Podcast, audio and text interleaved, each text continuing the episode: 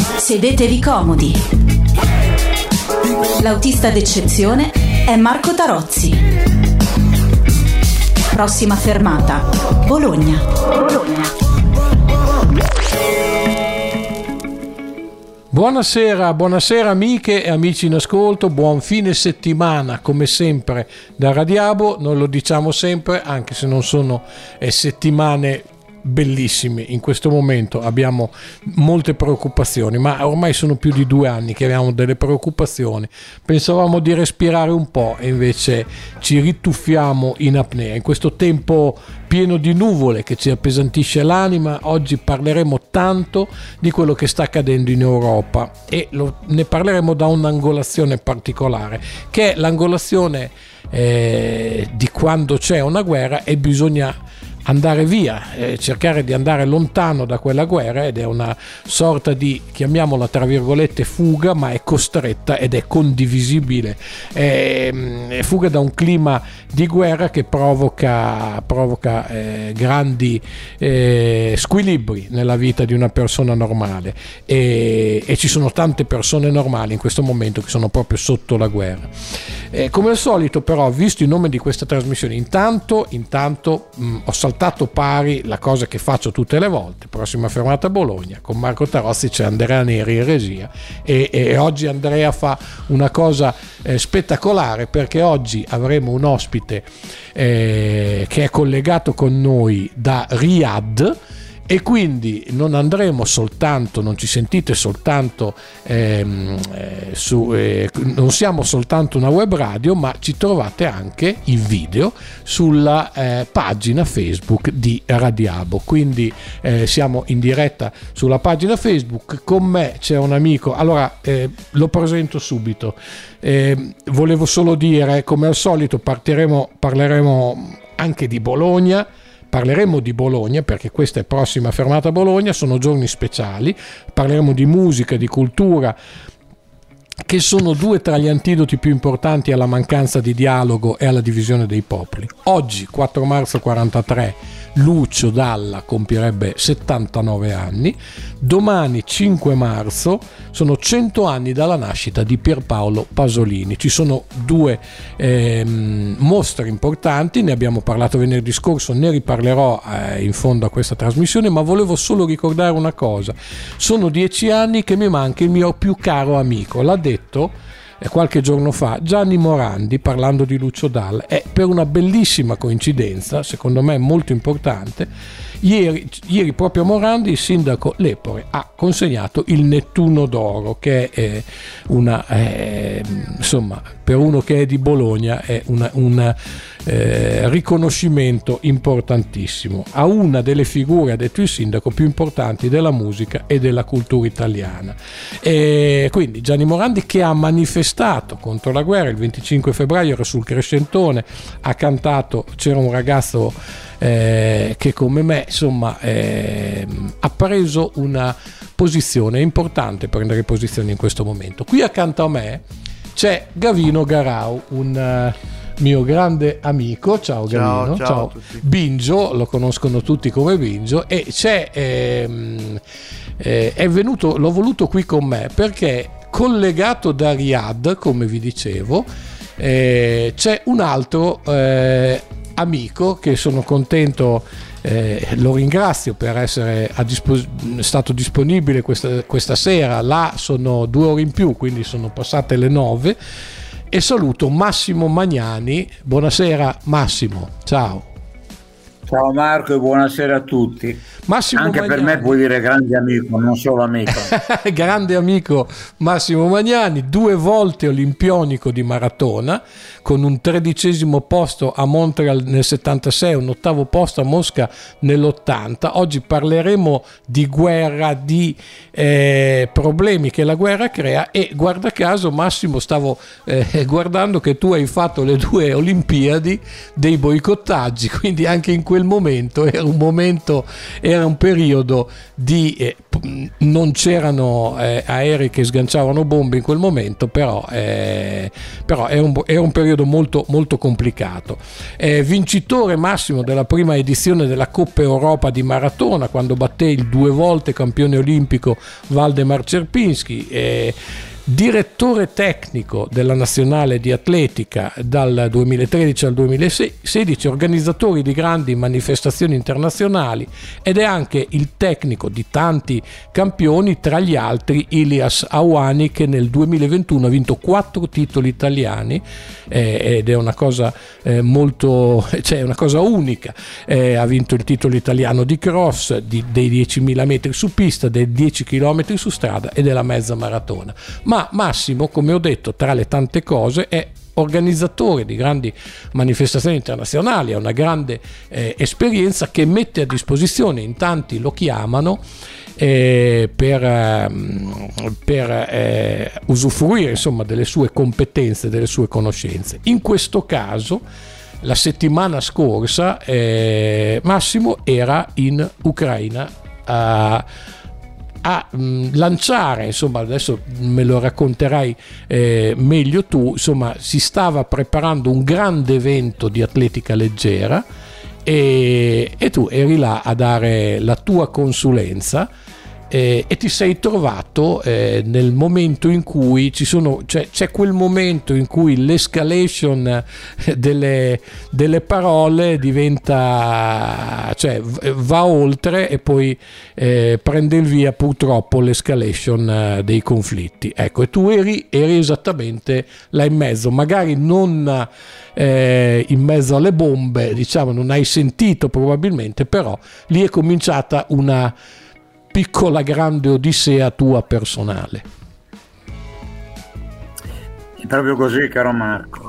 Eh, io ero andato a Kiev per una delle eh, mie eh, diverse consulenze che eh, faccio legate al, al mondo della, della, corsa su strada e dell'organizzazione di eventi sportivi. Era è un rapporto, perché io voglio parlare ancora al presente e guardando al futuro, un rapporto che era nato eh, tempo fa e che eh, strada facendo si è andato consolidando con un gruppo eh, che si chiama New Run eh, che in uh, Ucraina organizza una quindicina di corse su strada in un anno all'anno.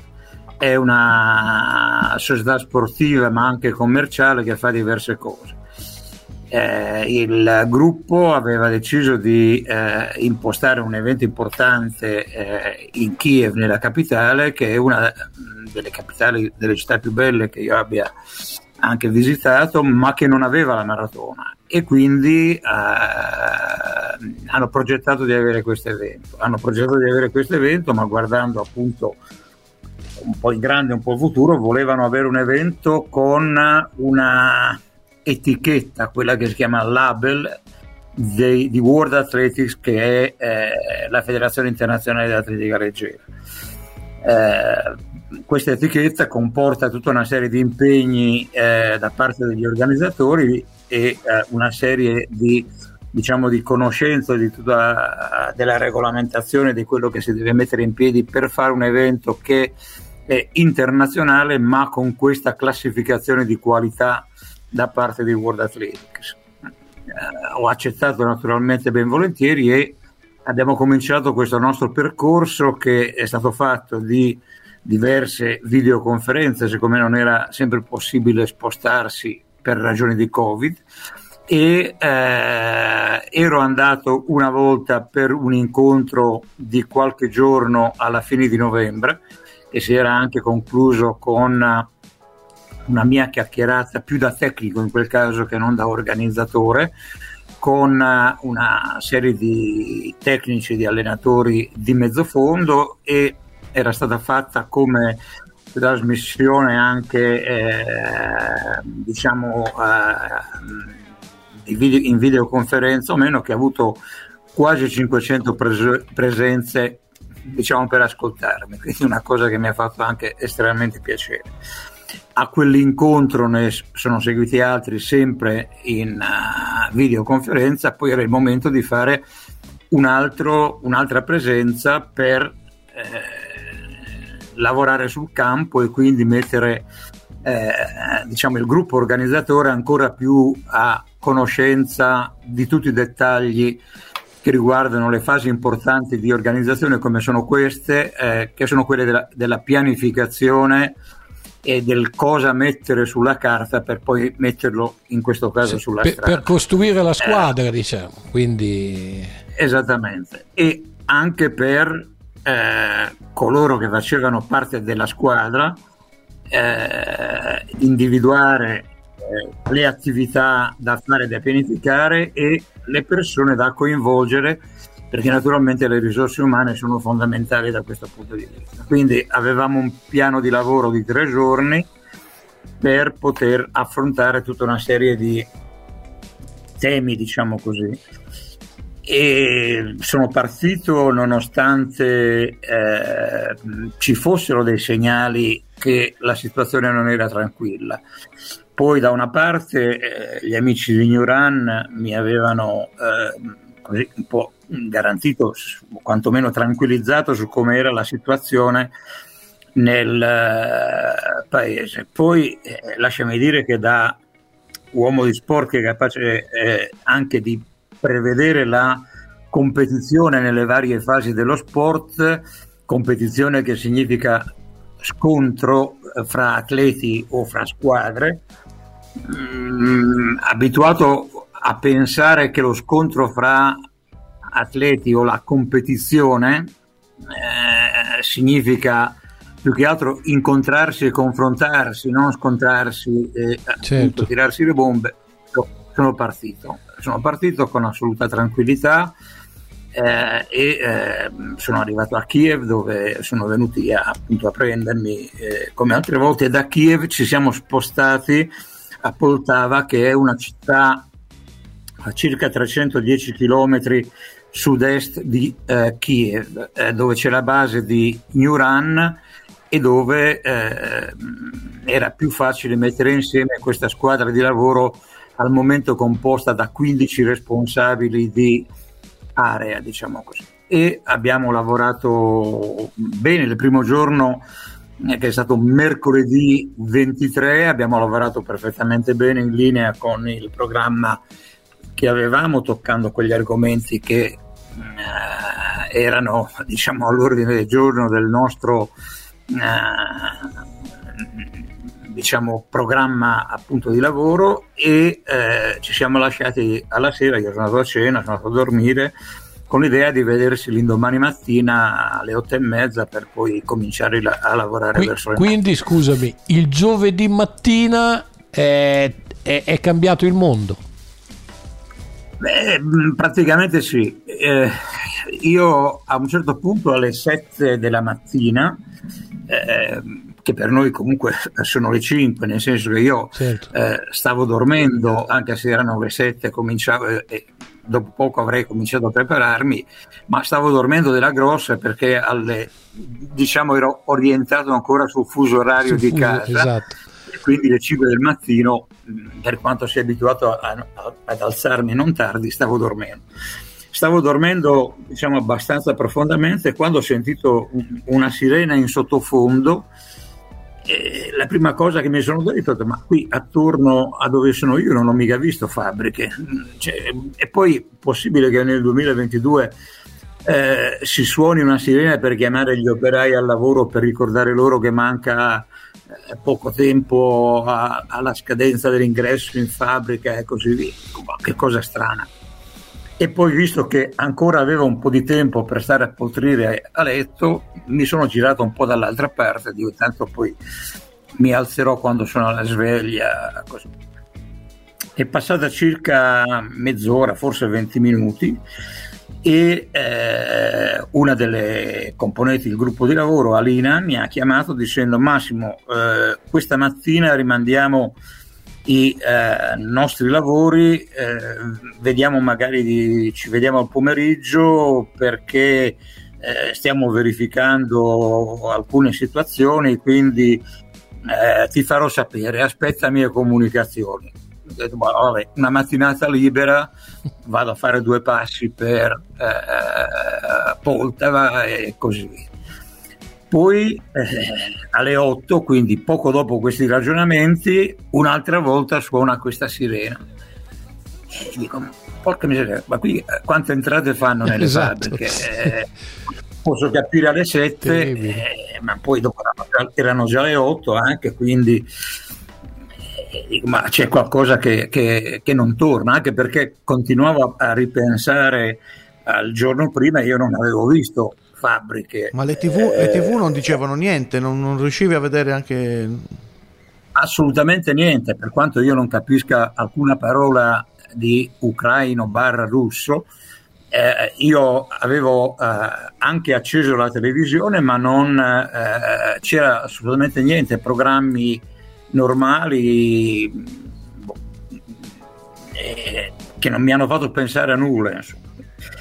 Dopodiché Alina mi richiama e mi dice eh, Massimo, sono successi alcuni fatti di tipo militare nel Donbass, eh, sono entrati i carri armati russi eh, in questa zona, sono zone non eh, lontanissime, anche se non vicine, ma non lontanissime da noi, quindi eh, la situazione potrebbe andare peggiorando eh, abbiamo fatto un giro di telefonate, la cosa migliore è che tu ritorni in Italia e che rimandiamo questo nostro incontro a, eh, ad un po' più avanti. Quindi ecco, preparati, vieni qui in ufficio. Ti, ti, ti volevo chiedere questo, in quel momento tu hai detto prima eh, non lontano ma neanche troppo vicino perché insomma l'Ucraina è, in, è enorme e in quel momento è cominciato eh sì. un viaggio che per te è stato, eh, perché essendo enorme, eh, quando eh, si battezza, si va in quel posto, intanto succedono delle cose perché stava succedendo tutto eh, freneticamente, c'è una co- un, un, accadimento dopo l'altro, quindi quasi ti rincorreva la guerra mentre tu stavi cercando di uscire a raggiungere un confine, insomma. Praticamente sì, nel senso che eh, dopo queste prime eh, scaramucce eh, nel Donbass dove eh, già precedentemente eh, eh, c'erano state azioni di separatismo rispetto all'Ucraina, progressivamente dalla parte est diciamo che la guerra cominciava a spostarsi più al centro con un obiettivo eh, fondamentale che era Kiev, che era la città. Quella, il piano, come mi pare sia chiaro, eh, era quello di prendere, eh, di prendere, la capitale, in particolare di catturare, forse non solo catturare il uh, Presidente della Repubblica Ucraina.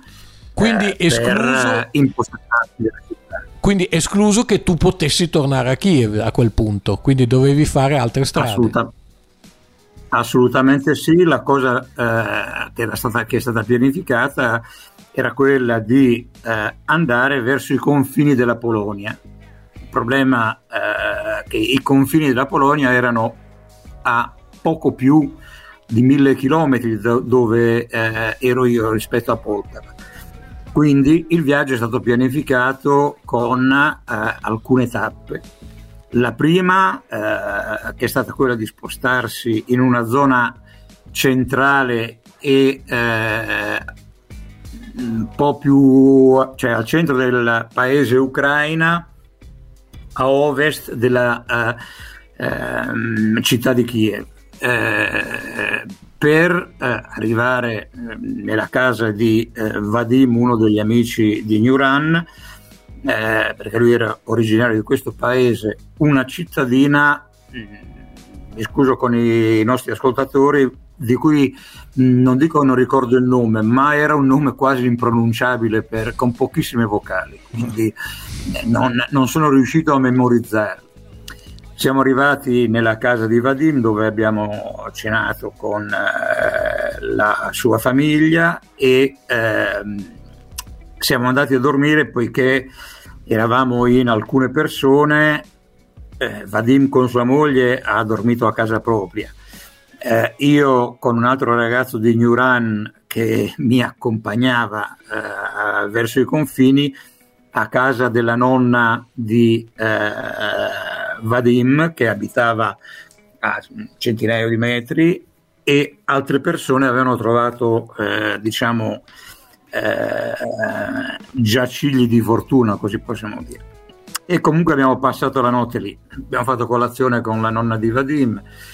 Eh, ci siamo poi dopo riuniti, è arrivato ancora gente che veniva da un po' più a est di Poltava, quindi evidentemente erano partiti dopo di noi, infatti erano arrivati durante la notte. Eh, dal pu- pulmino che mi aveva portato a Poltava siamo passati a macchine, quindi a macchine comode eh, però scusa, eh, però eh, ti volevo chiedere, macchine comode, però eh, immagino faceste anche delle strade non... Eh, eh, cioè, sicuramente non potevate fare le, le, principali arterie, cioè, immagino abbiate fatto anche... Assolutamente così. Ma era gente armata? È proprio così. Chi, ma... ti, chi, ti, accompagnava era gente quantomeno armata? Cioè, perché comunque sia, a te dovevano comunque, è una forma di protezione, te la dovevano, no? Poi, poi arriviamo anche a questo ma la prima parte, eh, se qualcuno era armato, non lo sapevo. Mm, diciamo che il primo spostamento, a mio modo di vedere, era fatto semplicemente di persone che si allontanavano. Solo che, che tu, arrivi, solo che tu arrivi vicino alla Polonia e lì non si può più passare, cioè comunque è diventato pericoloso. No. No, è, ancora, è ancora più complessa la situazione perché per la Polonia noi siamo partiti allora, ti dico, alla mattina mh, mm, ci siamo riuniti di nuovo con questo gruppo a cui si erano aggiunte persone che durante la sera e la notte erano scappate da mm, paese a 100 km più a est di Poltava, quindi ai confini con il Donbass, perché bombe eh, diciamo serali o notturne avevano in parte distrutto la loro casa e quindi eh, volevano mettersi al sicuro pur non volendo eh, lasciare l'Ucraina. E si sono allontanati con noi verso la zona più a ovest dell'Ucraina che è quella con i confini della Polonia. Quindi ci siamo rimessi in macchina, appunto facendo strade, come tu dicevi prima, eh, secondarie, non principali, perché quelle principali potevano essere più facilmente attaccabili. Così era successo anche il giorno prima, quindi eh, strade dove al di là della distanza non si poteva neanche diciamo, percorrere eh, queste vie a velocità per sbrigarsi il più in fretta possibile. A un certo punto di questo nostro cammino verso eh, i confini con la Polonia, l'obiettivo era andare a dormire a Leopoli, Lviv, come, si, come dicono i, eh, gli ucraini, eh, perché Lviv è a circa a meno di 100 km dal confine, più o meno, intorno ai 100 km dal confine, perché lì avrei dormito una seconda notte perché eh, era più eh, sicuro attraversare i confini di giorno che non eh, di notte e eh, di lì la, l'intenzione era di andare a Varsavia o Cracovia, mio figlio stava guardando i voli aerei più comodi per poter arrivare in Italia.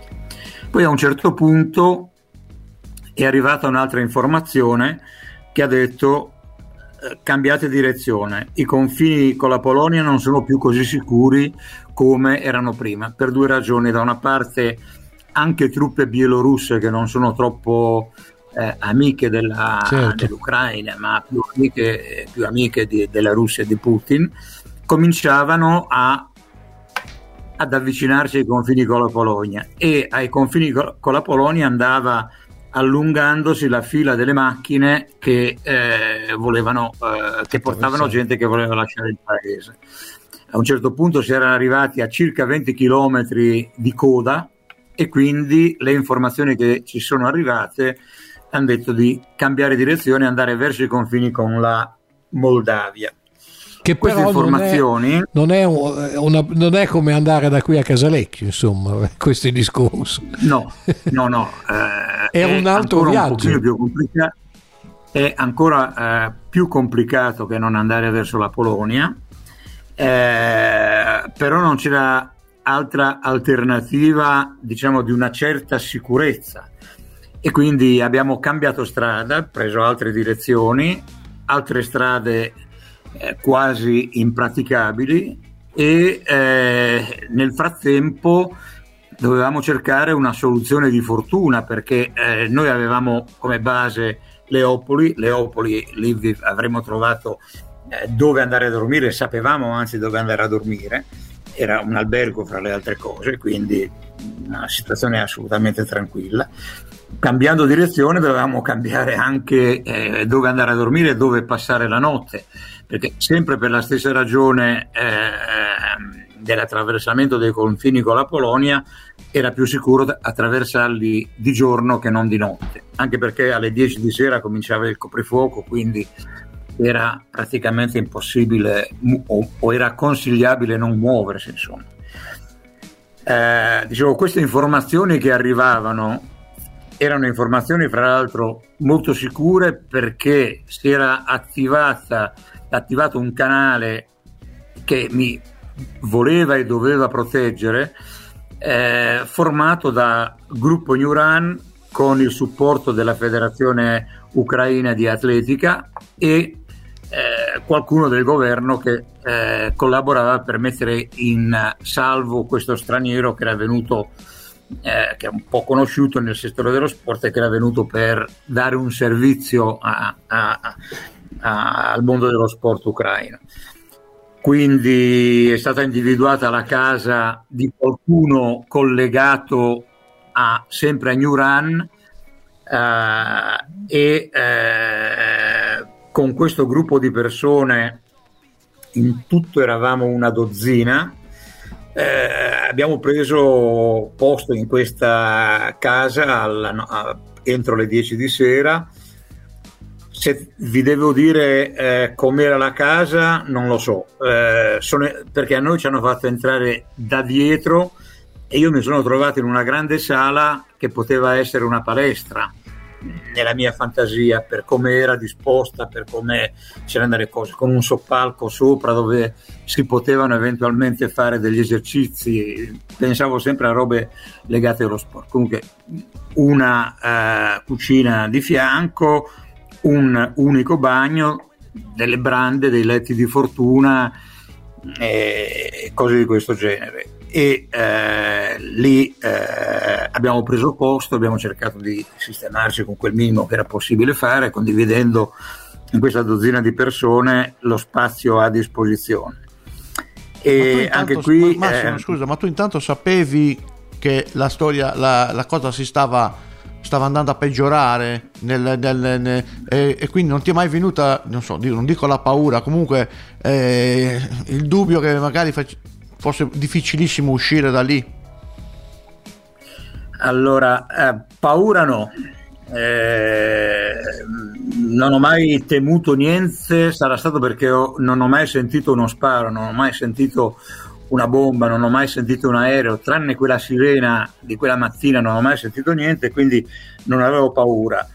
Eh, certo un po' di tensione sì, perché eh, mi rendevo conto di come potevano cambiare improvvisamente come stava evolvendo. i programmi. Come evolveva tutto quindi, in fretta. Esattamente, quindi probabilmente c'era qualcosa che andava, che andava peggiorando. Proprio perché le strade erano accidentate, proprio perché le strade erano eh, secondarie, proprio perché le strade erano, mm, diciamo, mm, al, fuori dalla, eh, circuito normale delle, delle, strade non c'era neanche internet a potersi collegare con eh, i miei dati per vedere eh, com'era la situazione e quindi magari da agenzie piuttosto che da, da altre informazioni capire come andava la situazione nel, nel paese. Insomma, eh, siamo arrivati, ripeto, in questa casa poco prima delle 10 abbiamo preso posto, ciascuno ha cercato di trovare un posto per poter eh, appunto riposare, riposare più che dormire a quel punto. Sì, e eh, c'è stata una scena che anche qui mi ha fatto sentire eh, bene da una parte e con tanta tristezza dall'altra.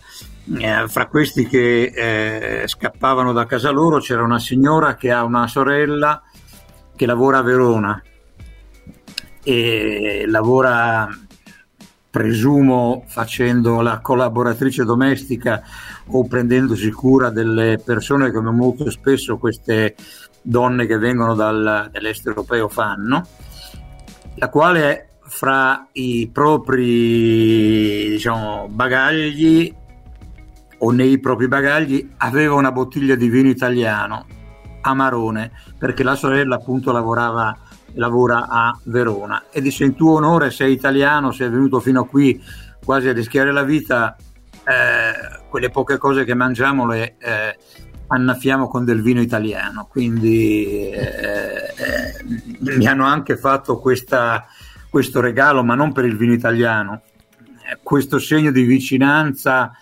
loro che avevano perso la casa, esatto. loro che avevano la casa eh, quasi distrutta, si preoccupavano di farmi star bene, si preoccupavano che io non fossi preoccupato. Quindi ecco. Questo, eh, sì, uno, e, e questa è una delle altre caratteristiche che eh, appartengono ai cittadini dell'Ucraina, eh, che magari sono apparentemente poco formali ma sostanzialmente vicini alle persone che poi eh, devono condividere con loro delle cose. Senti, ti voglio chiedere una cosa, perché prima l'ha accennato Bingio, e c'è stato un momento in cui, secondo me, eh, da quello che eh, intendo io di tutta tua, di questa storia, tu hai preso atto che la situazione eh, tu hai detto non ho sentito bombe, non ho sentito, però è stato quando appunto Bingio prima ti ha chiesto ma c'era qualcuno armato, quando qualcuno più avanti in questa storia penso ti ha detto eh, io sono qui a proteggerti stai tranquillo perché sono armato quindi tu in quel momento sapevi che viaggi- viaggiavi con, un, con, con, qualcuno che per proteggerti per difenderti comunque si era, aveva dietro eh, la, la come si dice, eh, i ferri del mestiere, di quel brutto mestiere che è la guerra. Sì, esattamente così. Eh, questo è successo la mattina dopo, eh, ci siamo svegliati presto, eh, abbiamo fatto un brindisi con un caffè, un caffè di quelli allungati con l'acqua, ma per l'amor di Dio andava più che bene, caffè lavazza comunque. Quel, eh, c'era scritto sulla, sulla tazza, quindi caffè lavazza messo dentro a tazze o bicchieri di fortuna con acqua calda, quindi ci siamo fatti un caffè così e abbiamo brindato a un nostro futuro migliore. Siamo usciti dove c'erano eh, le macchine che avevamo parcheggiato, in più c'era una nuova macchina che era quella che aspettava me. Eh, anche lì ho avuto uscendo fuori una, eh, stranissima sensazione perché fuori c'era un cielo veramente azzurro, un cielo della Sardegna quasi per intenderci, azzurro, che limpido, non c'era, beh, non c'era umidità, nulla, eh, e invece facevano da contrasto gli sguardi e lo stato d'animo delle persone che era con me, era più tendente al grigio per non dire al nero. E soprattutto eh, gli occhi dei, delle persone più giovani, ragazzi delle perso- giovani che eh, in questa loro disavventura, in questa loro situazione che stavano affrontando, al di là di tutto ciò che eh, significa guerra, eh, oltre a ciò che significa guerra, c'è anche eh, il rischio di perdere i sogni, il rischio di perdere il, sogno del futuro, un futuro che magari avevano immaginato completamente diverso, anzi sicuramente diverso, eh, un futuro che magari era fatto di speranza, di miglioramento della loro condizione, della loro situazione, un processo di eh, continuo eh, cambiamento verso l'innovazione e così via. Eh, c'era la tristezza di questi occhi e il cielo così azzurro che erano un contrasto fortissimo, mi hanno fatto venire un magone quasi un pugno allo stomaco veramente molto forte, ragazzi. È stata una cosa eh, insomma, che non mi ha fatto viaggiare bene per, eh, per il, tutto il rientro. Anche perché, Massimo, non so se a te questo pensiero ti è venuto, a me mi è venuto quando stavo cercando di uscire in queste stesse situazioni dall'Iraq. Cioè che mentre guardavo la gente dicevo, cavolo, io probabilmente fra 3, 4, 5, 6, 7 ore sono fuori da questo inferno e queste persone ci rimangono. E quindi tu adesso sei esatto. qua e pensi, cavolo, quelle stesse persone con cui hai fatto un brindisi col caffè o sei stata a dormire e hanno diviso con te magari il giaciglio o, o quel po' o il vino marrone, no? Quelle persone sono lì e chissà cosa stanno facendo perché la situazione è precipitata. Speriamo che siano ancora lì. Sì, perché... Speriamo che siano ancora lì. Ehm, Massimo, perché questa storia ha preso in contropiede tutti, ma proprio tutti, perché mentre si stava parlando di, eh, di dialogo, di, mentre di, parlava con, con, il presidente francese, praticamente stava scatenando già l'inferno. Quindi cioè, è stata aveva, una cosa aveva anche il discorso preparato quindi, prima. quindi quelle persone lì che magari capivano dal, dalla radio, dalla televisione stava succe- cosa stava succedendo, cosa che tu magari non, non percepivi perché il loro scopo era quello innanzitutto di farti stare tranquillo eh, loro eh, lo sentivano e quindi era lì loro, la, la, loro tristezza perché eh, sapevano che praticamente eh, il, il, destino quest- degli eventi era praticamente segnato. Eh. Sì, eh, lo sapevano loro sicuramente perché poi probabilmente attraverso i loro contatti avevano informazioni e eh, anche lì prima di salire eh, sulla macchina che mi ha portato ai confini con la Moldavia eh, avevo preso atto anch'io di come la situazione era peggiorata perché eh, eh, utilizzando il wifi di una di queste persone mi ero collegato eh, a, a, con il wifi di una di queste avevo mandato un messaggio al segretario della federazione ucraina e agli amici di Newran per chiedere come stavano le cose. Gli amici di Newran ci hanno messo un po' più tempo a rispondermi perché evidentemente erano impegnati a, eh, in qualche azione di protezione. Il segretario della federazione dell'Ucraina mi ha risposto da un bunker dicendomi Massimo eh, la città di Kiev comincia ad essere attaccata questa notte ci hanno eh, in qualche modo bombardato, io da casa mia con la mia famiglia sono in questo momento siamo in un bunker eh, a, a, proteggerci, quindi lì ho preso atto davvero di come la situazione aveva preso una piega eh, assolutamente non prevista, almeno per noi che non viviamo da dentro queste cose, probabilmente nei piani di Putin c'era quella di andare dal, nel, nel Donbass eh, quasi come pretesto per dire visto che io vi ho riconosciuti come stati posso aiutarvi ma di qui poi eh, posso direzionare la mia attenzione sulla capitale per impossessarmi del paese probabilmente. Questo è Massimo e, e come ti dicevo io sono salito. Sì. no dimmi dimmi.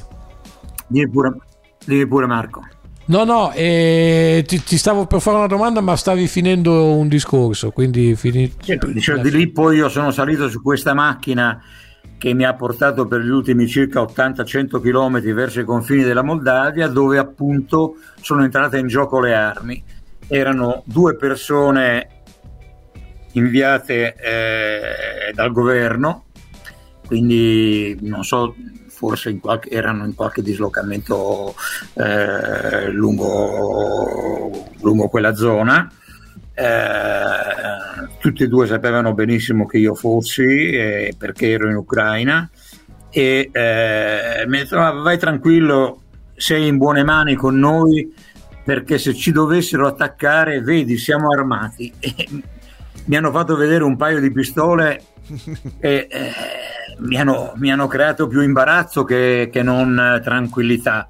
Primo perché non, non, ho mai usato un'arma in vita mia, Vincio sa, abbiamo fatto il gruppo sportivo Carabinieri insieme anche se in momenti diversi, eh, nei, nei, varia, nelle varie dotazioni che ci hanno dato i Carabinieri io non ho mai toccato una pistola, non ho mai toccato un'arma, per mia fortuna, ma non perché non ne ho mai avuto bisogno e se ne avessi avuto bisogno sarei stato in grandissima difficoltà perché non sono molto avvezzo a queste, a queste cose. Eh, anzi, non mi piacciono proprio. E il fatto che eh, loro fossero armati non mi tri- tranquillizzava per niente. Primo perché voleva dire che potevamo essere attaccati da qualcuno e quindi eh, insomma eh, non ero proprio così eh, sicuro. Secondo perché girare con la gente armata non è una questione di sicurezza. Girare con la gente armata significa trovarsi effettivamente in pericolo. Non, cioè, l'arma sì protegge, ma protegge da un attacco, non è che ti protegge per proteggerti, insomma, quindi io sono molto, mi sento molto più contento quando sono a casa mia a Ferrara che vado in giro in bicicletta con i miei amici che non se giro con un amico con, con un'arma in tasca, insomma, quindi così. Massimo, ho tre minuti ancora per stare con te, allora ti volevo chiedere, beh, dopo il tuo arrivo eh, superi la frontiera, ancora con qualche imbarazzo, eh, lo hai detto perché vedevi gente sì. che era lì in coda, tu avevi comunque un canale privilegiato e ti sentivi sì. eh, finalmente sollevato del fatto che eri fuori da, quelle, da quella situazione abbastanza eh, infernale, se vogliamo, però nello stesso tempo ti sentivi, avevi un senso di colpa verso queste persone insomma, che credo sia normale. Che cosa ti ha lasciato questa esperienza? Anche eh, l'hai detto all'inizio, eh, quando hai detto io non, non, voglio pensare che quelle cose, quei progetti che eh, avevamo in mente eh, possano andare in porto. Ecco, cosa, cosa ti auguri per questo popolo che si è sentito anche dalle tue parole, a cui, questa popolazione a cui vuoi bene? Cioè, perché era chiaro. Ma, eh, io eh, auspico che la maratona di Kiev si faccia il 25 settembre così come era stata eh, proclamata. Eh, al limite spero che possa essere scelta una data diversa, magari anche se più lontana, ma magari per simboleggiare la fine della guerra perché io penso e spero che questa guerra finisca e finisca in fretta eh, con un'Ucraina libera e indipendente come era prima. E quindi eh, se si farà il 25 settembre sarò ben felice di dedicare il mio tempo a completare quel lavoro che avevo cominciato e a eh, far sì che quell'evento diventi un evento simbolo eh, per l'Ucraina, un segnale di speranza come lo è lo sport, come lo è la corsa, eh, per eh, riaprire eh, quei sogni e quelle speranze che eh, la po- popolazione ucraina aveva e che sono convinto non abbia ancora perduto eh, proprio perché eh, sostenuti da questa motivazione continuano a combattere per difendere il loro, il loro paese. Se fosse qualche mese dopo rispetto al 25 settembre per andare a festeggiare la fine della guerra sarebbe ancora, sarebbe ancora una ricorrenza maggiore eh, di cui varrebbe la pena fare un, inter- un, un uh, evento veramente internazionale, ma non perché vi partecipano atleti di altissimo livello, ma anche quelli naturalmente, ma perché vi partecipa un po' tutto il mondo che va a rendere omaggio a questo paese che ha combattuto per la propria libertà. Massimo Magnani, io ti ringrazio. Da Riyadh, ti ringrazio di esserti collegato con noi, come vedi ti ho portato Bingio apposta perché per farti sentire a casa, perché Ciao, insomma, alla fine sei tornato, Ferrara l'hai rivista la domenica sera se non sbaglio. Quindi stato... L'ho vista la domenica sera, sono atterrato prima a Bologna, eh, domenica sera ero a casa, dopo una giornata trascorsa a Bucarest con amici della federazione rumena uno di questi mi ha anche ridato un po' di gioia perché è uno che l'atletica l'ha fatta veramente, medaglia d'argento nel salto triplo a, eh, ad Atene 2004, Mariano Prea, un saltatore fra i più longevi fra l'altro della storia del salto triplo, quindi ho eh, respirato nuovamente atletica e poi l'ho respirata a casa mia rivedendo la mia gente e così via. E poi hai preso un aereo e, e, sei, e sei a Riyadh perché tu sei un cittadino del mondo come vorremmo essere tutti quanti. Massimo Magnani, grazie sì. di essere stato con noi. Grazie a voi qui da Riyadh che è un altro mondo da tutti i punti di vista. Eh, apparentemente tranquillo, anzi tranquillissimo in questo senso, dove la guerra che va combattuta è quella dei diritti civili. Eh, è un altro tipo di guerra, si usano altre armi, eh, forse molto più consone perché sono quelle della discussione, sono quelle del convincimento che eh, l'uomo è una cosa importante, l'uomo non è uno strumento da utilizzare per gli interessi del potere, ma l'uomo è eh, il motore di questo nostro mondo e va valorizzato senza fare guerre e anche riconoscendogli quei diritti in tutto il mondo di cui tutti gli uomini hanno appunto diritto di avere. Bravo, Grazie ancora Massimo, bellissime Ciao, parole. Grazie Ti aspettiamo davvero. qua a Bologna. Ti aspettiamo. Grazie a voi, ben felice di venirvi a ritrovare e di raccontarvi altre avventure, magari anche con altro spirito, con altra, diciamo, di altro tipo. Vieni qua per, per, raccontare il titolo che speriamo vada, va a ah, vincere a, Ilias a Trieste. Adesso stacchiamo e, faccio, e, la faccio raccontare a Binge, se mi dai il permesso, così gli, lo faccio lavorare sì, un po'. Perché perché... È, uo- è, è, uomo informato dei fatti, esatto. può raccontare. Grazie ancora Ciao, Massimo Magnani. Ciao ciao. Ciao. Grazie a voi e buona serata a tutti. Grazie anche a te. Bingio, eh, Massimo è, è, è, ormai eh, bolognese, è, è, un uomo della Val di Zena con Ilia eh, Sorwani e nel gruppo, quando Baldini vinse eh, alle Olimpiadi, si diceva c'è un, un gruppo che era eh, Baldini, ma anche il suo allenatore, anche il suo fisioterapista, anche il suo medico che era Pierluigi Fiorella, che salutiamo. In questo caso Massimo Gigliotti. ha costruito un gruppetto dove ci sei anche tu, perché eh, bah, io, sei, sei la, no, la, base logistica. No, non, voglio, non, voglio, assolutamente eggermi a collaboratore di Massimo, perché Massimo... Eh, eh io praticamente metto a disposizione eh, molte volte Massimo ha dei desideri, no? Spesso lui me lo, si può fare questo.